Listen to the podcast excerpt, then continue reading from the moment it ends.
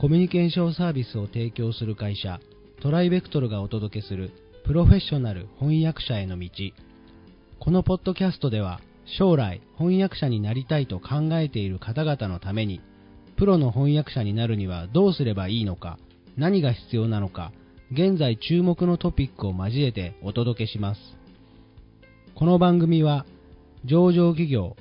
観光庁大学研究開発機関向けの翻訳ローカライズサービスを提供するトライベクトルが対応言語50カ国以上年間1万件以上の翻訳ローカライズ実績をもとにお届けします、えー皆さんこんにちは。トライベクトルの矢柳です、えー今回も、えー翻訳会社の営業に関してお話しさせていただきたいと思いますので、え司会の方を富山さんにバトンタッチしたいと思います。富山さんよろしくお願いします。よろしくお願いします。え前回は、えー翻訳者も翻訳会社の例えば営業マンがどういうふうに仕事をしているのかっていうことをある程度わきまえながらあ仕事をして、えー営業と翻訳者がチームワークを組むような形ではい。仕事をすると理想的っていうようなお話でしたよね。はい。あの翻訳会社の中では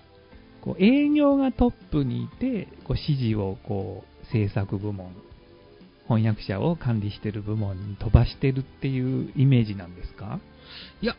そんなことは多分ないと、まあ、少なくともトライベクトルに関してはそんなことはないと思うんですけれども、あのまあ間に大きなあのローカリベンダーとかになると、間にそのプロジェクトマネージャーとかあのユニットマネージャーみたいな人たちもいるので、えー営業はもうただ本当に仕事を取ってくるだけ。っていうことも当然あるとは思うんですけれども、うん。まあ、だからといって、あの営業が一番偉いとかっていうことはないと思いますね。なるほど、はい。こうえ前回もその特定の翻訳者さんならきっといい結果が出るっていうことをイメージしながらセールスされることもあるとはい。伺っていますけれども、はい。こう営業に出ているサイドから見て、はい。い、い翻訳ってはい。どういう翻訳だと感じますか？まあ、一言で言えばですね、お客さんの好みを把握している翻訳ですね。好みですか、はい。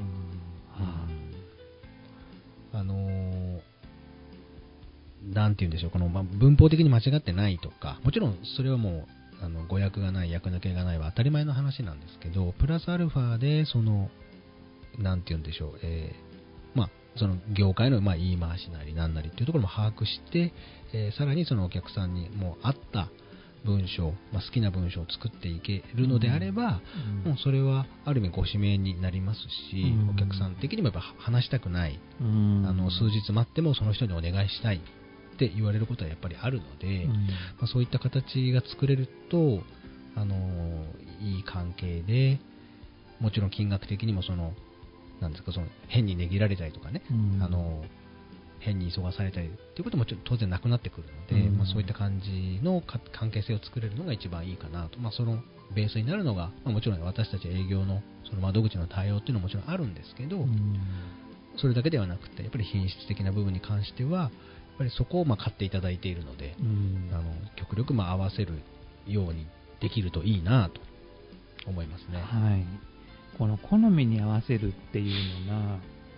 あの苦手なはい、専門家もいると思うんですね。はいはい。例えばその自分が英語を学んだ時に、まあ中国語なら中国語を学んだ時に、はい。あのその偉い先生からこういうふうに書いちゃいけないとか、はいこういう単語は使う方がいいとか、はい。教えられてもう染みついてることってあると思うんですよ、ね。はいはい。で他にもそういう、なんて言うんでしょう、こうこれは優れた翻訳、優れた言語用法だって思ってる自信のあるうんうん。ことがあると思うんですよ。はい。でそういう時に、はい。好みに合わせにくい方もいると思うんですよね。はい。これ営業というか会社としては、はい。やっぱそういう翻訳者さんは使いにくいってことになるんでしょうか？えー、と本当に難しい質問なんですけど あの使いにくいかどうかはちょっとむ、まあ、言いにくいところもあるんですけどあのもしそうなのであればその、まあ、前回もちょっとお話ししたんですけどなぜそれをその訳語なのかをきちんと証明する必要がやっぱりあるんですよね、でそこをはしょってしまうと例えばお客さんは理解できない。なんでこの単語になってるの？なんでこの訳語になってるの？っていうふうにやっぱり思ってしまうので、うん。その思考プロセスの部分をこここうだからここうん文法的に例えばこうこうこうだから専門的にこうこうこうだからこの単語を使ってますこの文章にしてますこの表現にしてますうん。というのをきちんとつけて出してあげるっていうのがやっぱりうん。とっても大事なことなんじゃないかなと思うんですね。うんもちろんそれで納得されない方もまあいるはいますけれども、うんただあの質として間違ってないあのおかしくないのであればそれを営業的にももちろんまあ強く言えますし、うん。いやこれはこうこうこういう理由ですっていうことで、うん。あのそこの根拠を示せるかどうかっていうのが、うん。えー非常に重要で、うん。あの往々にしてわからないのが悪いっていう方も、まあ、中にはいらっしゃるので、ん。そういう方は使いにくいですね。あなるほど。はい。自分はその言語のスペシャリストなので、はい、お客さんにはどうせわかんないっていう態度は良くないわけですね。そうですね。それはやっぱり訳文に出るので、うん。そのも質問があった時の対応の仕方とかですね、はいその分からないからお客さんは頼んでるっていう部分もやっぱりあると思うので、で分からないんだったら分からないなりにみたいなな態度になってしまうと、えええ。やっぱりその、その、なんていうんでしょう、翻訳の本質的なところじゃないところでクレームになったりとか、ええコミュニケーションのこうズレが起きてしまうことがやっぱりあると思うんですね。はい。でそれはたただちょっと一手間かけて説明してあげれば、うん。あプロの人がこういうふうに考えてこういうふうに単語を選択してこういうふうに文章を作ってるんだっていうのを、まあ、分かってもらうことでまずその最初の段階っていうのはクリアできるんじゃないかなと、うん。で逆にそういうふうに説明してくれる人がいれば信頼度は当然上がると思うんですよね、そうすると逆にそういう人を今度お願いしますって話になるかもしれないし、はい、じゃまあ、あれですね、こびるところまではしないとしても、ではなくて相手の立場に立つってことそうですね。はい相手の立場に立って、まあ、喜んでもらえるような翻訳を作るっていう姿勢が、そうですそうです、はい、それができると、ね。あの逆に信頼度すごく高まりますし、はい。そのプロとしての意見も今度は通りやすくなる、はい。2回目、3回目はずっと通りやすくなるので、はい。こういうもんなんですよって教えて、まあ、あげると言ったらおこがましいんですけど、